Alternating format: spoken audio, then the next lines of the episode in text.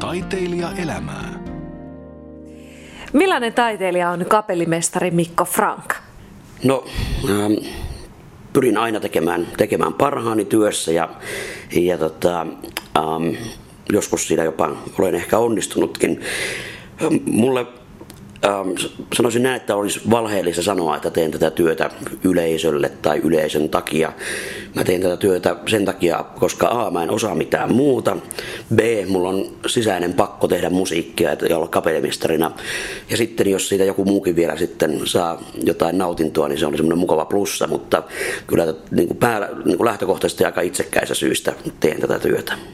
Mitä se taiteilijuus sulle merkitsee? Onko se semmoinen tunnetko sä, että se on sisäsyntyinen juttu vai onko siihen opittu? Minkälainen taiteilijakoulu sulla on ollut? No kyllähän tietenkin pitää olla, olla niin kuin syntymästä saatu jotain ominaisuuksia ja, ja tota, kyllähän tämä tietenkin paljon työtä on myöskin vaatinut. Mä aloitin viisivuotiaana soittamaan viulua ja tota, silloin itse asiassa päätin, että musta tulee viulisti ja kapellimestari. No ja musta ei tullut, mutta kapellimestari kyllä, että, että 50 prosenttia meni oikein, mutta annettakoon se anteeksi viisivuotiaalle. viisivuotiaalle.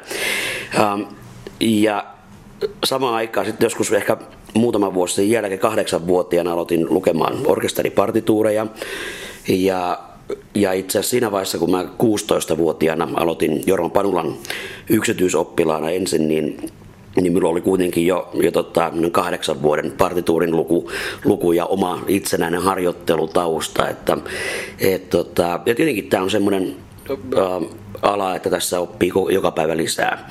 Ja mitä enemmän tekee ja sitten oppii äh, sekä omista onnistumisistaan että omista virheistään myöskin. Ja kun saa tehdä eri, eri ihmisten kanssa työtä, eri solistien, eri orkestereiden kanssa työtä, niin, niin aina oppii jotain lisää. Ja tietenkin ohjelmisto laajenee koko ajan ja vielä on runsaasti tietenkin musiikkia, mitä en ole vielä päässyt tekemään. Ja, ja tota, niin se on sitten semmoinen tulevaisuuden, tulevaisuuden asia laajentaa sitä repertuaria ja löytää uusia, uusia haasteita ja uusia elämyksiä sieltä.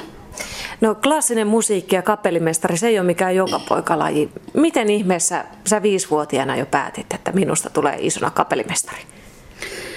No sitä on paljon miettinyt, en ihan tarkalleen muista mistä se on tullut, mutta mä uskoisin näin, että, että joku semmoinen hyvin vahva sisäinen äh, tahto ja sisäinen tie, tieto siitä, että tämä on mun juttu, niin oli silloin jo olemassa. Koska jos ajatellaan, että ensimmäisen kerran kun pääsin varsinaisesti niin orkesterin eteen toteuttamaan tätä haavetta, niin mä olin silloin 16-vuotias, eli tämä haave pysyi minussa hyvin vahvana 5-16-vuotiaana kaikki murrosian vaiheita, kaikki muu. Ja, ja ei mulla koskaan oikeastaan mitään muuta ollut mielessä, että mitä mä haluaisin tehdä. Ja, ja sen vuoksi uskonkin, että jos olisi tullut jostakin ulkopuolelta, niin se ei olisi niin vahvana säilynyt kaikki ne vuodet, vuodet vaan kyllä se oli jotain niin semmoinen ähm, sisältä kummunut tieto että tämä on, ja ajatus, että tämä voisi olla se mun, mun paikkani tässä maailmassa. No silloin teini-ikäisenä 16-vuotiaana, kun sä lähdit orkesteria johtamaan, sun koulukaverit päräs mopoilla vielä silloin pihalla. Miltä se tuntui? No ei se tuntunut oikeastaan mitenkään ihmeelliseltä. Ähm, monesti on kysytty, että, että, nyt, että kun mun elämä on ehkä mennyt jotenkin eri tavalla kuin jonkun toisen, että, että miltä se tuntuu. En minä tiedä, tämä on ainoa elämä, mitä mä oon elänyt, niin enhän mä voi verrata sitä mihinkään muuhun. Hyvin loogista. No sun kapellimestariura lähti nopeasti sitten nousuun. Sä et ehtinyt, tai saanut koskaan suoritettua sitten ihan kapellimestaridiplomiakaan. Sä olit reilu parikymppinen, kun sä debytoit kaikissa varmaan maailman suurimmissa ja kuuluisimmissa orkestereissa. Millaista se menestys nuorelle miehelle oli? En mä oikeastaan ajatellut silloin mitään menestystä. Mä nautin siitä, että mä sain tehdä musiikkia hyvissä olosuhteissa. Ja tota, ähm, mä olin 18-vuotias, kun tein, tein ensimmäisen kerran debyyttini Suomen ulkopuolella. Ja siitä lähtien todellakin ähm, seuraavina vuosina johdin varmaan no, lähes kaikkia, kaikkia tota, merkittävimpiä orkestereita. Sehän oli vaan mukavaa, kun sai tehdä hyvissä olosuhteissa työtä. Ja, ja tota, ei siinä nyt hirveästi mitään muuta sitten ajatellut, kun tota, piti vaan opetella uudet nuotit aina seuraavaa viikkoa varten ja, ja sitten pakata taas matkalaukkuja mennä vaan. Mm. Sun arki taitaa olla tällä päivänäkin aika matkustavaista. Minkälaista kapellimestarin työ on? Minkälaista se työarki on? Mitä sä teet päivittäin? No silloin kun, jos mä oon vierailevana kapellimestarina jossakin johdan konsertteja, niin se arki on sitä, että sunnuntai-iltana lennetään sinne kyseiseen paikkaan ja tota, lentokentältä hotelliin, sitten nukkumaan ja sitten maanantaina alkaa harjoitukset ja tota, harjoituksia on joka, joka päivä ehkä semmoinen nelisen tuntia. Loppupäivä menee syödessä ja nukkuessa. Ja, tota, ja tietenkin kansallisoperan asioita hoitaessa puhelimitse ja sähköpostitse. Sitten taas nukutaan ja seuraavana sama juttu. Ja sitten kun konsertit on tehty, niin sitten pakataan matkalaukku ja lähdetään, lähdetään taas seuraavaan paikkaan. Että se on aika yksinkertaista.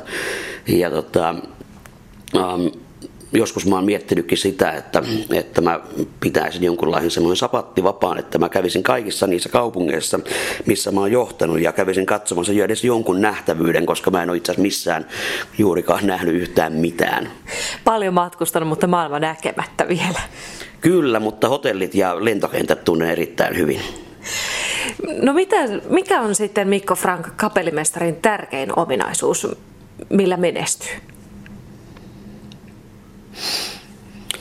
Luulisin, että, että ne tärkeimmät ominaisuudet, tietenkin paitsi sen niin kuin, äh, musiikin tuntemisen lisäksi, niin liittyy siihen, että pitää äh, ensinnäkin pitää uskoa niin siihen omaan näkemykseensä ja samaan aikaan pitää olla valmis siitä myöskin luopumaan silloin, kun kuulee, että joku orkesterimuusikko tarjoaa jotain muuta vaihtoehtoa ja se itse asiassa onkin parempi.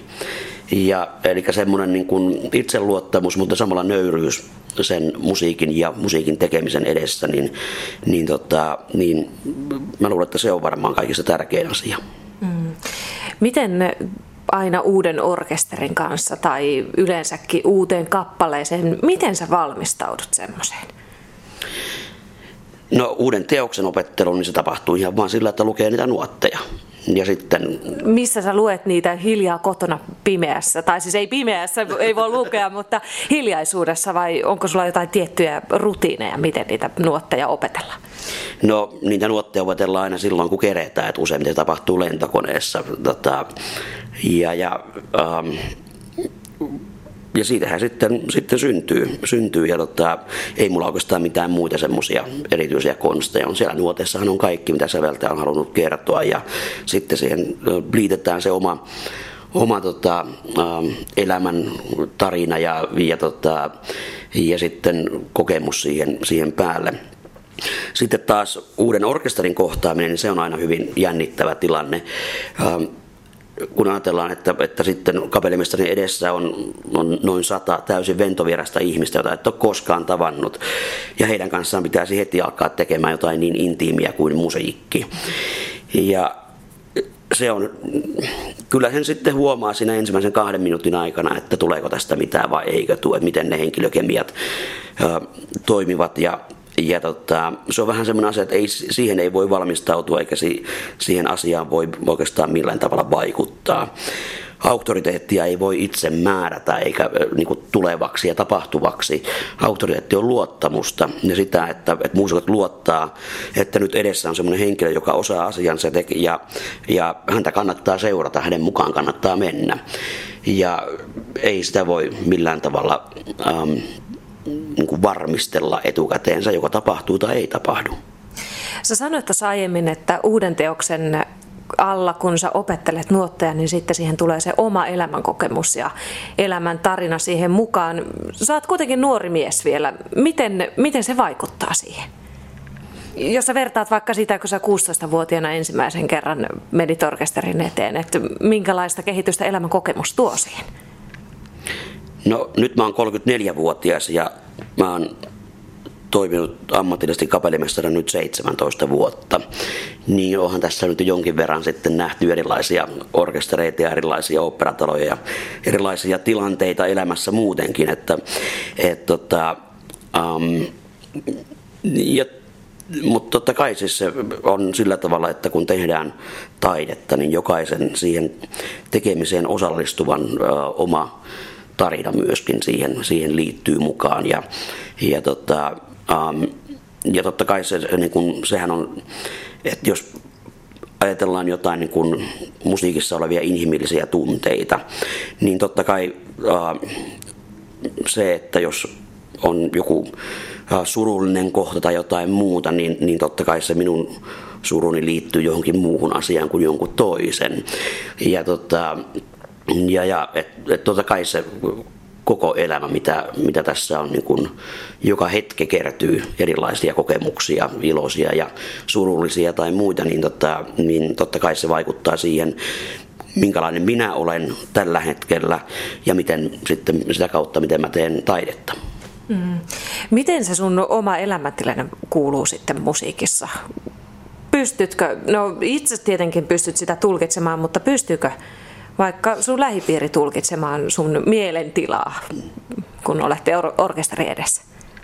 No mun mielestä tarkoitus ei ole se, että, että katsoja tai kuulija tai sen musiikin kokija pystyisi samastumaan niihin minun kokemuksiini, vaan nimenomaan se, että, että äh, musiikki tarjoaa jokaiselle mahdollisuuden peilata niitä omia tuntemuksiaan ja omia kokemuksiaan.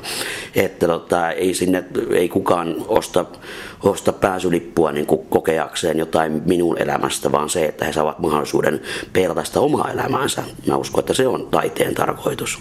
Pitääkö sun jotenkin hakea inspiraatiota jostakin, että sä saat ne vaadittuun teo- tai tiettyyn teokseen vaaditut tunteet tai tai jotakin sellaista sisältöä siihen. Miten sä inspiroidut? No toki jos ajatellaan, että, että ihan ihmisiä tässä ollaan, niin ei joka ikinen kerta, kun menee orkesteri eteen, ja ei aina ole semmoinen, niin että jee, että nyt mä menen johtaa konserttia tai operaesitystä. että tota, joskus saattaa olla väsynyt tai muuten vaan niin kuin, tota, ei vaan yhtään kiinnostaisi tehdä töitä tai, tai olla muualla kuin kotona peiton alla tai jotain muuta. Ai siis kapellimestaritkin on normaaleja ihmisiä. No näin nyt ihan tälleen meidän kesken voin tämän salaisuuden paljastaa, että kyllä me olemme. Ja tota, uh, mutta silloin ei, ei siinä kuitenkaan ole vaihtoehtoa. Se on, kun tähän on työ, johon on, johon on sitoutunut. Ja yleisö odottaa saavansa jotain ainutlaatuista ja se on mun tehtävä heille se tarjota, vaikka musta ei nyt yhtään niin kuin, se asia ei kiinnostaisi sillä hetkellä. Ähm, sitten se on vaan jostakin löydettävä se energia ja, ja, tota, ja se tunnetila, että nyt, nyt mennään tekemään jotain ainutlaatuista. Ja, ja kyllä he sitten siitä aina, aina löytyy, että, että tota, jollakin konstilla. Ja se on ihan sama kuin, kuin tot, kenellä muulla tahansa. Eihän sitä joka, joka aamu kiinnosta mennä töihin. Tai voi olla just semmoinen, että ei tänään nyt ei oikein jaksaisi, mutta pakkohan se on tehdä, kun on siihen työhön sitoutunut. Mm. Minkälainen musiikkimaailma on kapellimestarin silmiin? Miten siellä kapellimestarit pärjäävät? No mä en ole kyllä kokenut minkäänlaista erityistä kilpailua kapellimestarien väleillä. Um, maailmassa on niin paljon operataloja ja sinfoniaorkestereita, että kaikille hyville kapellimestarille löytyy kyllä töitä. Että tota, en ole koskaan kokenut niin kuin kollegoiden taholta tai, tai tota heidän kanssaan minkäänlaista niin kilpailua. Kapellimestarithan aika harvoin tapaa toisiaan, koska aina, aina yhdessä paikassa on vain yksi kapellimestari, että mikään orkesteri ei ole kyllin suuri kahdelle kapellimestarille.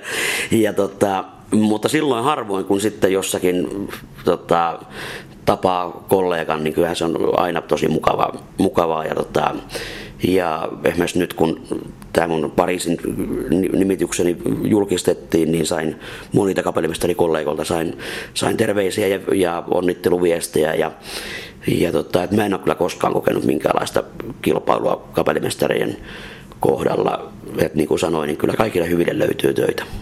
Onko teillä jotain tällaisia vakiopuheenaiheita, kun kaksi kapellimestaria tapaavat toisessa? Jaa, no jos ne on kaksi mieskapellimestaria, niin varmaan naiset, mutta tota, ehkä se siinä sitten onkin. Kun sä seisot orkesterin edessä, sulla on siis yleisö tuolla selän takana. Kuinka herkästi sä aistit yleisön reaktiot? Kyllä sen huomaa aika selkeästikin, että miten, miten yleisö on mukana tai miten he eivät ole mukana.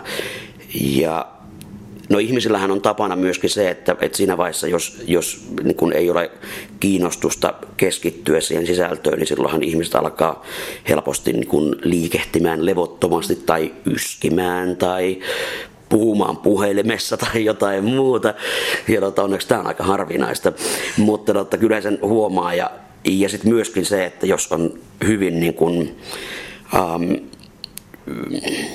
yleisö on, niin kuin, on todella niin kuin kiinnostunut ja, ja siinä niin kuin tilassa mukana, niin, niin kyllä se myöskin niin kuin tuntee ihan siinä niin kuin, ä, selässään, että siellä on, on joku hyvin niin kuin erityinen, erityinen fiilis.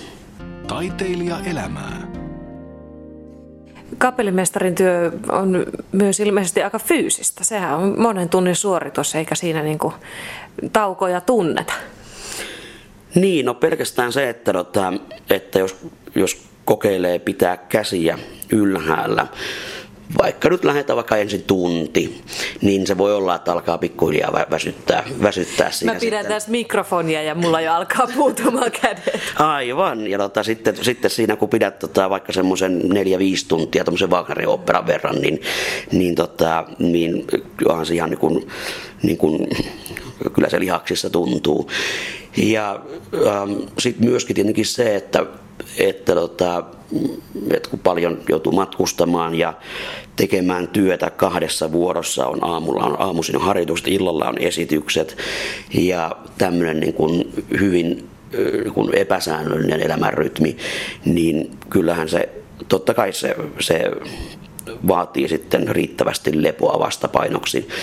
Ja nyt mä oon sikäli niin kuin onnellinen, että mä tuossa kaksi vuotta sitten kesällä ymmärsin ensimmäistä kertaa yli kymmenen vuoteen pitää kunnon kesäloman. Ja se tuntuikin niin mukavalle, että mä oon nyt päättänyt, mä aion tehdä sen joka vuosi. Että tänä vuonnakin mulla on puolitoista kuukautta kesälomaa ja, ja tota, siitä en aio koskaan enää luopua. Ja, tota, ja muutenkin nyt, kun tämä mun kansallisoperan pestini päättyy tänä kesänä, niin tarkoitus on vähäksi aikaa rauhoittaa näitä aikatauluja, että mä teen ehkä semmoisen noin puolet vuodesta äh, niin kuin intensiivistä työtä ja puolet vuodesta intensiivisesti en tee mitään. Kuulostaa houkuttelevalta. Miten sä sitten rentoudut? Nythän sä et ole kauheasti ehtinyt lomia viettää, mutta kai sä nyt joskus kavereita tapaa tai vai onko nämä ystävien kanssa illavietot jäänyt vähän vähin? No sanotaan, että mun lempi rentoutumistapa ja mun lempiharrastukseni, itse asiassa ainoa harrastu, harrastukseni on nukkuminen.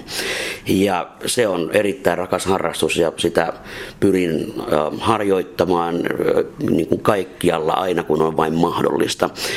Ja myöskin mulla on ihan semmoinen niin päivärutiini, että jos on illalla konsertti tai operaesitys, niin, niin tota, aina vähintään semmoinen tunnin puolentoista päiväunet pitää nukkua.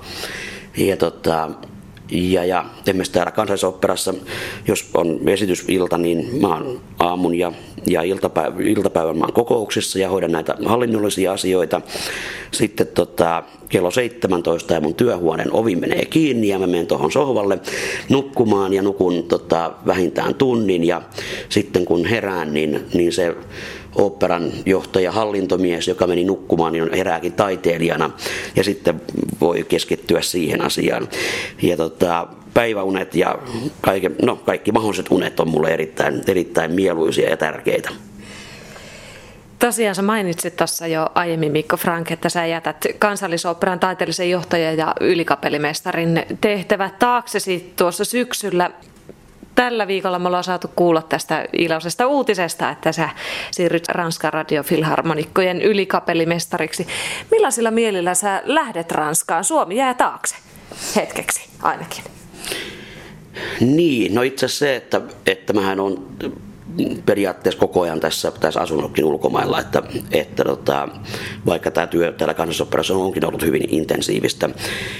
Um, mutta tota, No nyt tämän seitsemän vuoden jälkeen, mitä on ollut täällä kansallisoopperassa, niin, niin lähinnä niin kuin oikeastaan aamusta iltaan, maanantaisa sunnuntaihin useimmiten, niin, niin mä luulen, että nyt on hyvä hetki, hetki sitten siirtyä muualle ja jättää tämä kansallisopera seuraajien käsiin. Ja todellakin sitten kahden vuoden päästä syksyllä 2015 aloitan siellä Pariisissa Pariisissa ja tässä nyt on kaksi vuotta sitten tähän väliin jää sitten vierailuja ja, ja todellakin sitä ää, lempiharrastustani nukkumista. Ja, tota, äh, erittäin iloisin ja, ja odottavin mielin äh, katson sitten tule, tulevaisuutta Pariisissa. On erittäin hieno orkesteri, 141 äh, aivan huippumuusikkoa siellä. Ja myöskin Pariisissa avataan nyt kahden vuoden sisään kaksikin uutta konserttisalia, joissa toinen on meidän oma kotisali siellä radiossa ja, ja sitten tämä Pariisin Filharmonia-sali, siellä meillä myöskin tulee olemaan paljon konsertteja. Ja ähm, sanoisin näin, että kyllä sitä voisi olla huonompiakin paikkoja muuttaa kuin Pariisi. Että, tota, et, et, ja tietenkin erittäin mielenkiintoista tulee olla työskennellä niin kuin Euroopan yhdestä suurimmista musiikkikeskuksista ja, ja hieno kaupunki, joka jo itsessään antaa paljon inspiraatioita ja, ja stimuloi ja, ja hieno orkesteri, jonka kanssa olen tehnyt yhteistyötä itse asiassa viimeiset kymmenen vuotta. Vierailevana kapellimestarina viime vuosina tämä yhteistyö on tiivistynyt, tiivistynyt niin kuin sillä tavalla, että tämä jotenkin tuntui kummallekin osapuolelle erittäin mieluisalta ja luonnolliselta seuraavalta askeleelta, että, että virallista, virallistamme suhteemme. Ja, tota, ja, ja odotan sitä innolla. Se tulee olemaan erittäin suuri haaste ja toivon, että pystyn siihen vastaamaan. Pakko palata vielä kansallisoperaan sen verran, että urassi täällä on kestänyt seitsemän vuotta. Miten kansallisopera on muuttunut tänä aikana? No, mulle ei, ei ehkä nyt vielä ole sopiva hetki katsoa taaksepäin näitä seitsemän vuotta, kun tässä vielä on kuitenkin muutama kuukausi töitä, töitä edessä ja, ja, tota, ja, ja vielä on tämä työhuonekin vielä semmoisessa kunnossa, että tässä menee varmaan toi, yksi kuukausi menee tämän, tämän tyhjentämisessä seuraajaa varten.